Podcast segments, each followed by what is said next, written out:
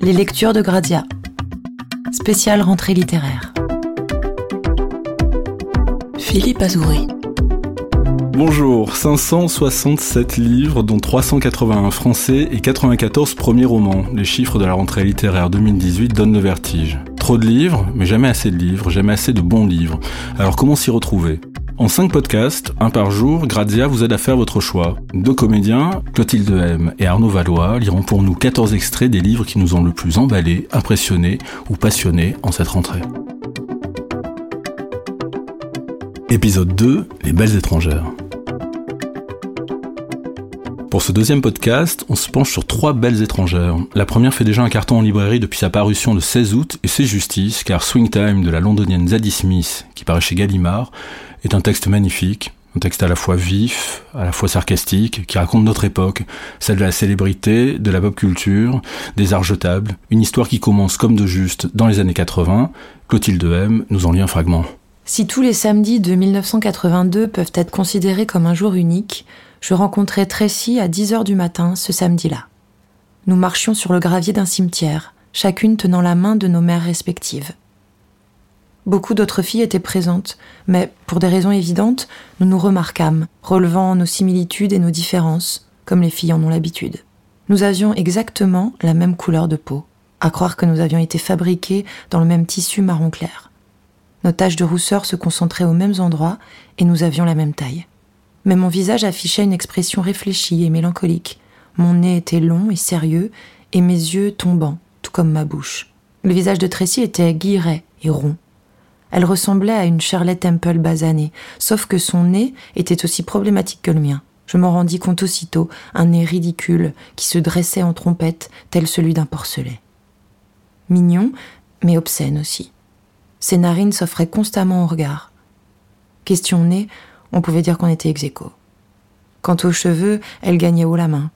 Bouclé, il lui tombait jusqu'aux fesses en deux longues nattes brillantes, enduites d'une espèce d'huile au bout desquelles étaient fixés deux nœuds en satin jaune. Les nœuds en satin jaune étaient un phénomène inconnu de ma mère. Avec un élastique noir, elle attachait mes cheveux frisés en une masse unique à l'arrière de mon crâne. Ma mère était féministe. Elle portait une coupe afro de deux centimètres, son crâne était parfaitement arrondi, elle ne se maquillait jamais et nous habillait toutes les deux de façon aussi sobre que possible peu importe la coiffure lorsqu'on ressemble à Nefertiti. Elle n'avait nul besoin de maquillage, de produits, de bijoux ou de vêtements coûteux. Et en ce sens, ses moyens financiers, ses opinions politiques et ses goûts s'accordaient parfaitement, ce qui était commode. Les accessoires l'empêchaient de respirer, y compris la gamine de sept ans au visage chevalin qui se tenait à ses côtés.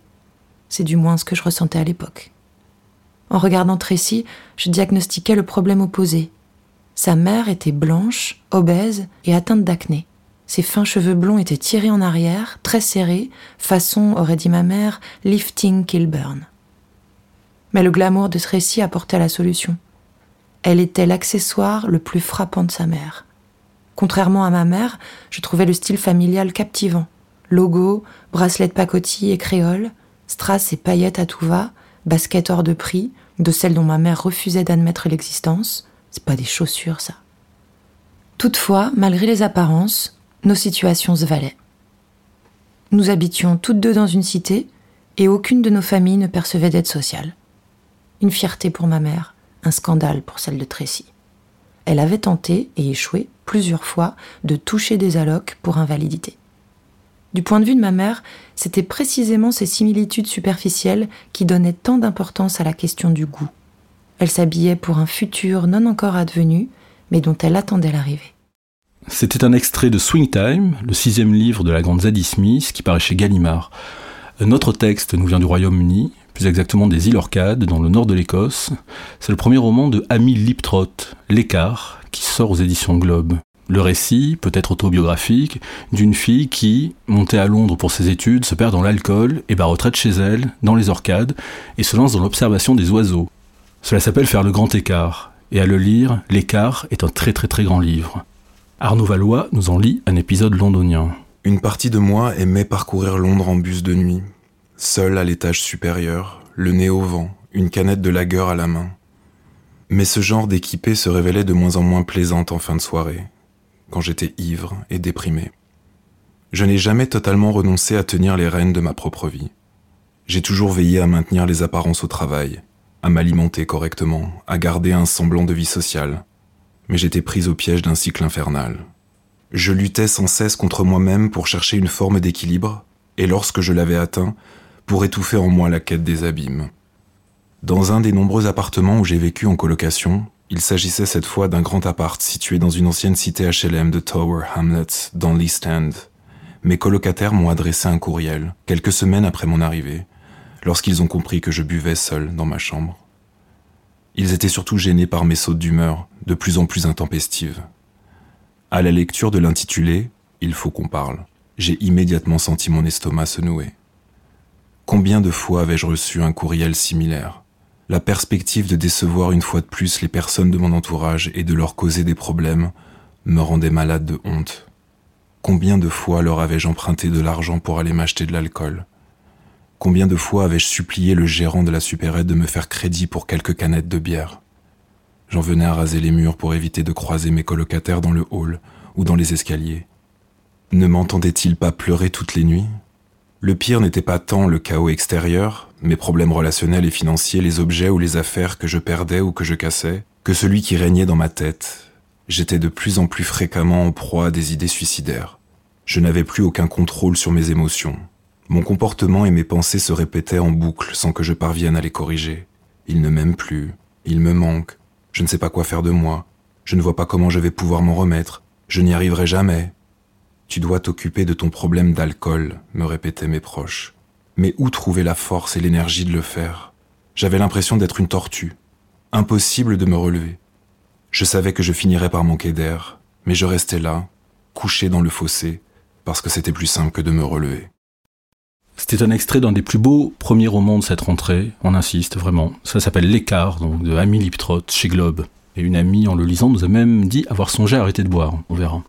On termine ce second podcast avec un premier roman new-yorkais, édité par Gallimard, signé Isa Hallyday, rien à voir avec euh, qui vous savez. Il se nomme Asymétrie, peut-être parce qu'il entrecroise des vies qui sont encore inégales.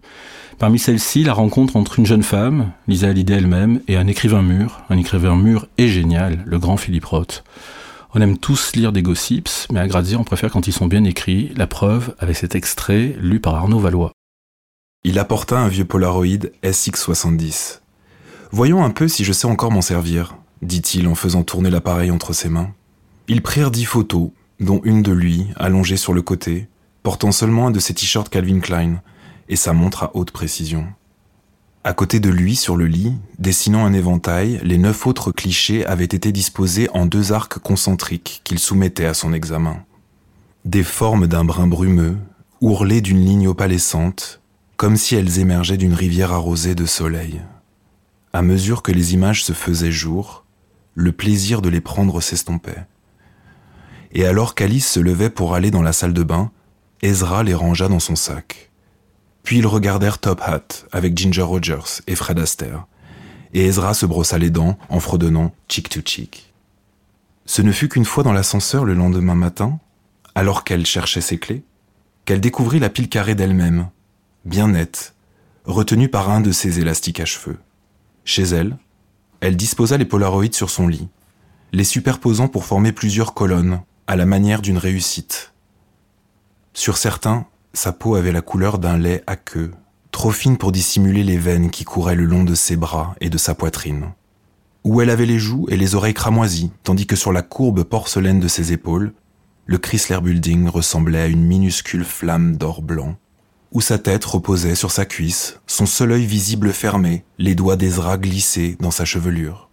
Où ses seins pigeonnaient entre ses mains, lisses et pleins d'élan. Celui-là, il l'avait pris en contre-plongée de sorte qu'elle avait dû loucher, yeux posés sur l'arête de son nez pour fixer l'objectif. Coincé derrière ses oreilles, ses cheveux penchaient vers l'avant, tels d'épais rideaux blancs qui encadraient sa mâchoire. Sa frange, trop longue, que séparait une raie légèrement à gauche, tombait généreusement sur ses cils. Il ne manquait pas grand-chose pour que ce soit une belle photo. Sans doute la plus difficile à couper.